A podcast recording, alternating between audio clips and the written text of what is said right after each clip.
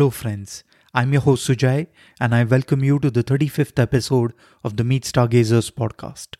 Our guest today joined Mid Murray Landcare Southern Australia in 2015 and became chairman in 2017. He was the driving force behind the 3,200 square kilometer River Murray International Dark Sky Reserve, working for four years with the Mid Murray Council, tourism specialists, local residents, and experts from the Astronomical Society of Southern Australia to make the reserve a reality. It finally achieved Gold Tier IDA accreditation in October 2019. In recognition of his work to create the reserve, he was made the 2021 Mid Murray Citizen of the Year. Over the past 25 years, he and his partner have planted some 80,000 trees and bushes on what was a 350 acre sheep paddock at Big Bend, restoring habitat for local wildlife, including many resident wombats. When not admiring the astonishing night sky, he is an award winning writer and filmmaker. Today, he's going to talk to us about stargazing in River Murray Dark Sky Reserve. Without further ado, please join me in welcoming Chris Tugwell. Chris, thanks for taking the time to speak to us, and I'm excited to talk to you about stargazing in River Murray Dark Sky Reserve. No worries. Good to be with you. What brought you to dark sky advocacy, and when did you get started? Well, um, I should probably start by saying that I'm not a scientist.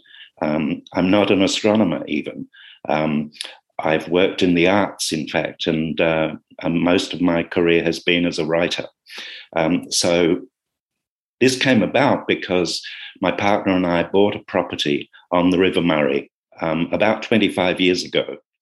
Um, and our plan was to revegetate that property, to plant trees, to put it back to the way it had been in the past. Um, and that's what we've been doing over, over time. And then a few years ago, about five or six years ago, I heard about this idea of um, protecting dark places. And we've always thought that our property and our that region was very dark.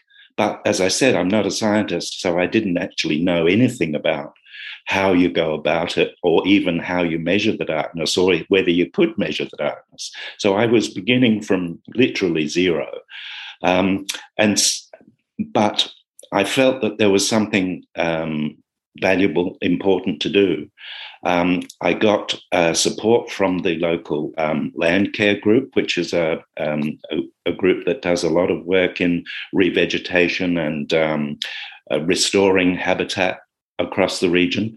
Um, and I spoke to the local council, and they were fantastically supportive. Um, and so once I got that backing, I thought I needed to get some um, some people who actually knew what they were talking about and find some experts to help me do it. Um, and I was put in touch with two people, particularly um, Andrew Cool, um, who's an astronomer, and uh, Martin Lewicki, who runs the uh, planetarium here in um, Adelaide. And um, both of them, uh, they wondered um, who on earth this person was who was contacted them. You know, he's not a scientist. Is it all going to be a waste of time? Because they'd tried um, they'd had made efforts before um, without success. But I was very fortunate to, to get to meet those two people because Andrew is an expert in measuring the darkness. Um, he's been doing it for a very long time and he had all the equipment. And um, Martin is an expert in light pollution. and so between the two of them, we made other contacts and put a committee together um, and worked on the application um, over a period of about five years. Uh, and we got our um, accreditation um, in November of 2019. Uh, and then the pandemic hit, so it's still in its very early stages. We sort of feel like we're about sort of two years behind where we should be in developing things. But it has been remarkable how much the community and uh, the local government have supported this. They've been absolutely extraordinary. Have there been any measures implemented in River Murray Dark Sky Reserve to reduce or limit light pollution? Yes, part of the whole uh, application process for um, river, um, the gold tier reserve status that we've got is um, we had to get the council to agree to a light management plan, which means that um, street lighting and um, public lighting is over time changed to dark sky compliant lighting. Um, so they had to agree to that. They had to adopt a policy formally um, because they're the, the organization, the sort of legal organization that controls lighting in the region.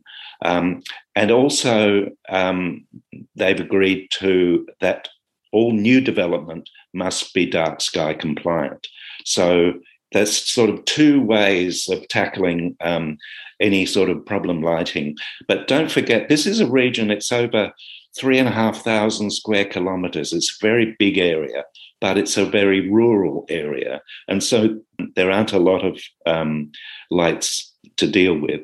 Um, so we we have an advantage um, that uh, there aren't a lot of um, really problematic areas.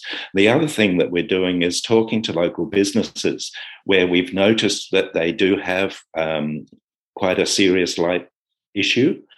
Um, and persuading them and talking to them about how they can improve, how they can basically become um, good dark sky citizens, I guess you could say. So we're working with people. We're not trying. We're trying to to encourage rather than to complain. How is night sky brightness measured? Well, I didn't even know you could measure it when I started this. Um, but it's a it's basically using a light meter, but um, a special kind of light meter that is um, calibrated um, to record how dark a region is. It's basically the size of a cigarette packet. It's got a red button on the side. You point it straight up and at the sky above your head, and you press the button, and uh, it gives you a reading. And um, generally, what you do is take three readings and um, average those. Um, and what we did was we did that right across the whole of their three and a half thousand square kilometers um, to get a general sort of sense of how dark the region was. Um, and it it proved what we what I thought um, at the beginning, which is it is incredibly dark, um, and there are sometimes um, some people um, in the um, International Dark Sky Association found it um, hard to believe how dark it was because one of the amazing things about this region is that it's very close to Adelaide. Um, it's a city of um, one one and a half million, 1.7 million people, um, so there is a lot of light um, in Adelaide. But this is only one and a half hours drive um, due east of the city, and it's incredibly dark. Um, and um, and so we have a huge advantage because it's very close to a major major facilities and also uh, remarkably dark and um, a very much a regional area. So um, you measure the darkness with this little box. Um, the other way that you can do it, um, which is a method that Andrew Cool has uh, been developing, is using an all um, excuse me, using an all sky image, um, which is a ph- photograph that um, is sort of like a, um, it takes a picture of the whole of the sky all at once. And then he runs that uh, digital image through a, a, software program and it analyzes every pixel and it can tell you the darkness in every part of the sky. And the advantage of that is that it measures it accurately. The problem with the, the sky quality meter, the little box with the button on it, is that there's really no record. Uh, you write down the reading and that's it. Um, there's not, it doesn't have a memory in it, so you can't go back and check those readings. Um, so you're really relying on trust in that that situation. Whereas with the all sky um, image, you can go back to the photograph and say, yes, actually it was dark, there was no cloud, um, and so on. You can actually prove that your readings are completely accurate. And so we prefer that method Um, and um, and we've been using that. The issue that we did have though is that there's a darkness scale that goes from zero to 22, and our darkness readings in a lot of places were 21.9 or more, um, and in some places actually over 22.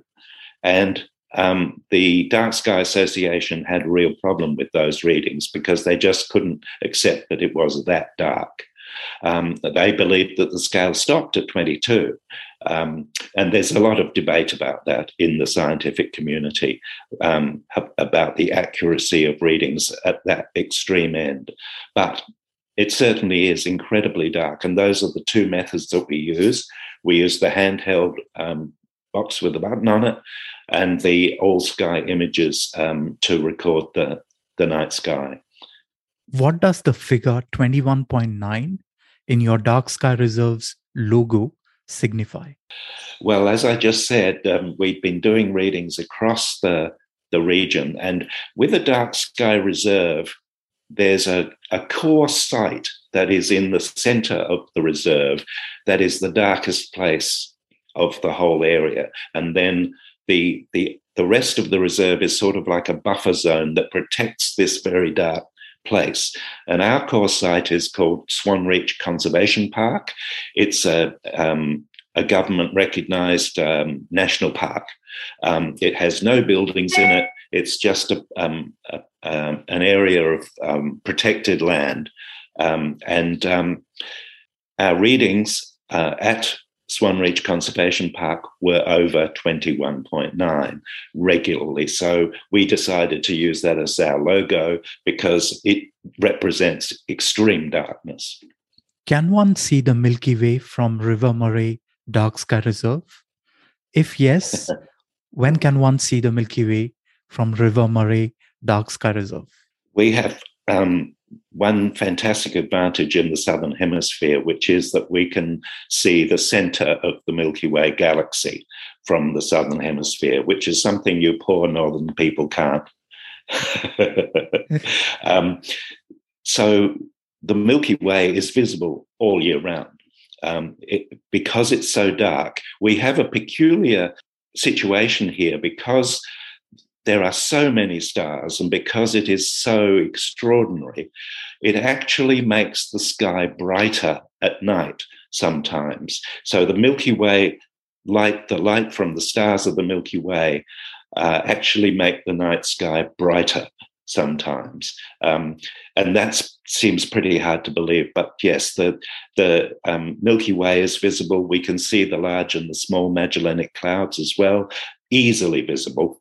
Um, and uh, the, the Milky Way, um, which stretches right across the sky, is in the um, Aboriginal culture is known as the emu. Um, and the reason for that is that um, they looked at they look at the the stars. They don't do the sort of join the dots astronomy of you know Orion and those sorts of things. Um, they can see um, in in our incredible darkness we can see the dust clouds of the milky way. So we can't we it's not just a collection of stars or or you know dotted line.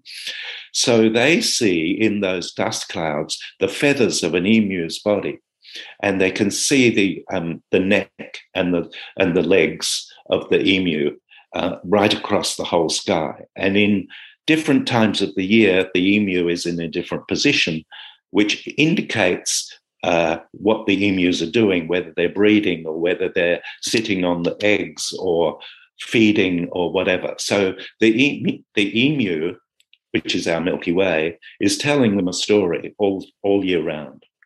Are there any observatories in the region? This is a very rural region, so um, there aren't any observatories yet. Um, there is a commercial observatory that's being built um, at the moment, um, and that is a is a place where people, for example, people who live in Paris, um, can send their telescope to this particular site, um, and it will be set up for them to operate from their iPad or their computer wherever they live around the world. So um, they can be operated via the internet. So they can set them up uh, to take photographs of whatever ever they choose. So that's an an example of uh, some of the um, businesses that are coming into the region. There is um, a passive radar station which has just been built, which is um, a satellite tracking station that's just uh, been completed um, in the last uh, few months and uh, and began operating just before Christmas. It's basically to uh, track satellites so that they don't crash into each other, to be able to keep track of the many thousands of satellites that are up in the in the sky at the moment, um, and at ever increasing numbers. Um, and it's a passive radar system, so it's uh, what it uses is the radio signals that are in the air already. So it could be a, a commercial radio station, or it could be your TV programs. All of those signals not only go to your TV, but they go up into the sky as well. And so they use the those signals and they can they those signals bounce off the satellites that are going past and they use the difference in those um, signals to keep track of the um, of the satellites um, so that's a facility that's been built um, we plan to build an observatory ourselves um, that's quite a long way down the track because uh, it would be quite expensive. Um, but definitely, that's that's in our vision for um, you know for visitors who who want to experience you know seeing the the, the dark sky here. It's uh, really very remarkable. But what we've done in the meantime is we've created a series of telescope pads so people can take their own telescope out to certain areas and set them up um, so they can uh, they can do their own astronomy. Are there any planetariums in the region? Not yet. We've been working with the local architect to create a concept um, uh, drawings for an um, observatory and planetarium um, because if we're going to have international visitors here, you know, who've come from um, Japan or United States or Europe, they've come a long way and we can't guarantee that the skies are going to be clear.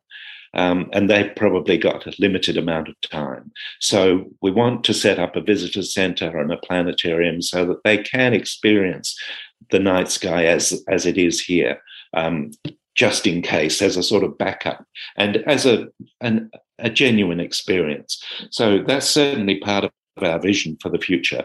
Um, yes, and uh, we've had fantastic support from the local council. They uh, right behind it, and uh, now we just have to convince the um, the state government um, to support it as well. Is there a planetarium in Adelaide? Yes, there is. Um, yes, uh, it's quite a small planetarium, but it's a very good one. Um, and um, uh, that is in constant use. They get school groups going through, um, and that, as I said, was um, run by uh, Martin Lewicki, our, our, colleague, and he makes a point of uh, talking about light pollution at every presentation um, with every group, so that they're aware of what um, just uh, being a little bit careless with delights, the difference that can make to uh, to the night sky. Are there any astronomy clubs in the region? The main one is the uh, Astronomical Society of South Australia. It's an organization that's been going for over 100 years. Um, it includes astronomers and just generally anybody who's interested in the, in the stars. So it's a group of like minded people. They have a, a website, um, and they also do um, YouTube presentations because they um, they often have uh, guest speakers from interstate or overseas. Um, but when the pandemic hit, of course, they couldn't have their um, normal meetings. But what they found was that when they were doing the, them as YouTube presentations, they actually had uh, a much bigger audience. Um, and so they've had um, certain presentations where they've had tens of thousands of people watching um, as it's been um, broadcast on YouTube. Um, and if if any of your um, listeners want to s- learn a bit more about our Dark Sky Reserve, I did a talk for the Astronomical Society in November last year, um, which is on their website. So, um, on their YouTube channel, rather. Um, uh, and all you have to do is um, open up YouTube in your browser, um, type in Astronomical Society of South Australia, um, and they have a list of those videos, and uh, mine will be on that list. So you can learn a bit more about how we put the whole thing together. Are there any opportunities for doing nightscape astrophotography in River Murray Dark Sky Reserve? The Astronomical Society has regular members' meetings um, inside the reserve.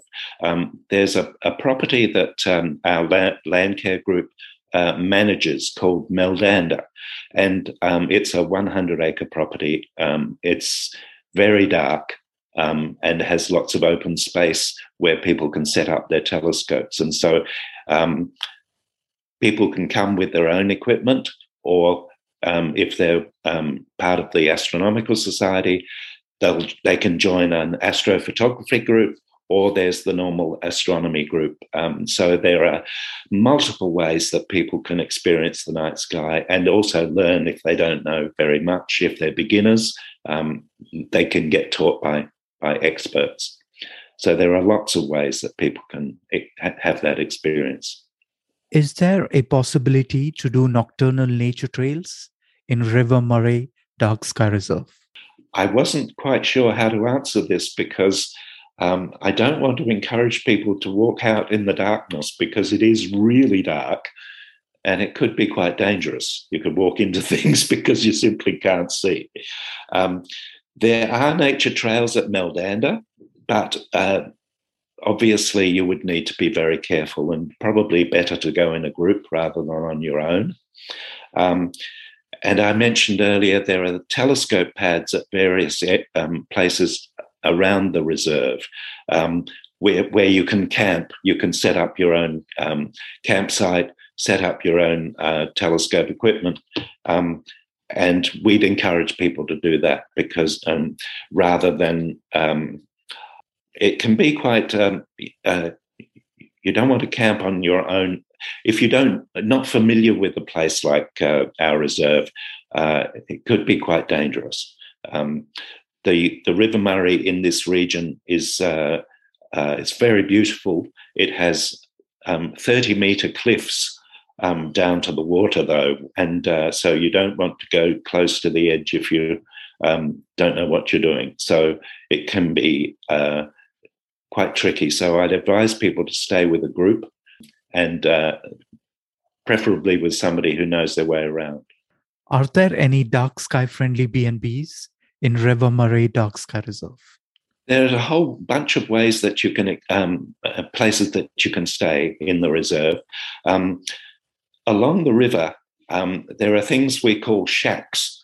These are, are small houses. Um, uh, they used to be very sort of temporary kind of buildings um, built with uh, very um, few facilities. Um, but recently, people have upgraded them and they've become very much, uh, much more upmarket. Um, very comfortable, very uh, beautiful views, lots of wildlife in the daytime. Uh, really, really wonderful. Um, so there are there are um, a number of um, small towns along the river where you can uh, hire those shacks and um, and stay. There are caravan parks. There are campsites. There are places. There are farm. Um, there are um, farms where you can stay overnight as well. So there's a range of possibilities. Um, there aren't uh, too many sort of luxury places, but um, uh, there are lots of options. Thank you, Chris, for this fascinating discussion on the pristine night skies of River Murray International Dark Sky Reserve. Friends, I hope you enjoyed this episode and found it useful. Chris has shared with us valuable information on stargazing and nightscape astrophotography in River Murray Dark Sky Reserve. You will find useful links and resources in the show notes. If you liked this episode, please consider buying me a coffee. You can find a link to my Buy Me a Coffee page at the bottom of the show notes.